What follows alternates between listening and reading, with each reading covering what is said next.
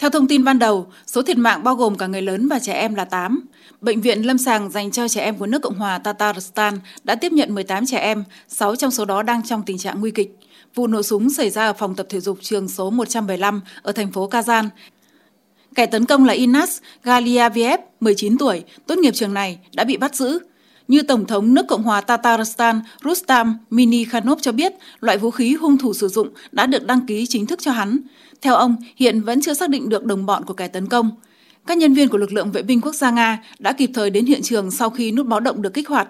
Lực lượng vệ binh quốc gia đã tổ chức phong tỏa, tham gia sơ tán học sinh, giáo viên và nhân viên của trường này. Hiện tại, các nhân viên của lực lượng an ninh tư nhân và lực lượng vệ binh quốc gia Nga cũng như các chuyên gia của các phòng kỹ thuật và công nghệ tiếp tục làm việc tại hiện trường. Vụ án hình sự đã được khởi tố. Tổng thống Nga Vladimir Putin đã bày tỏ lời chia buồn sâu sắc tới gia đình và người thân của những người thiệt mạng trong vụ xả súng.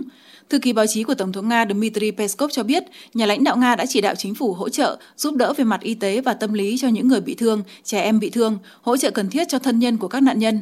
Một chỉ thị riêng đã được đưa ra cho người đứng đầu lực lượng vệ binh quốc gia Nga Viktor Zolotov để khẩn trương đưa ra một quy định mới về các loại vũ khí có thể lưu hành dân sự.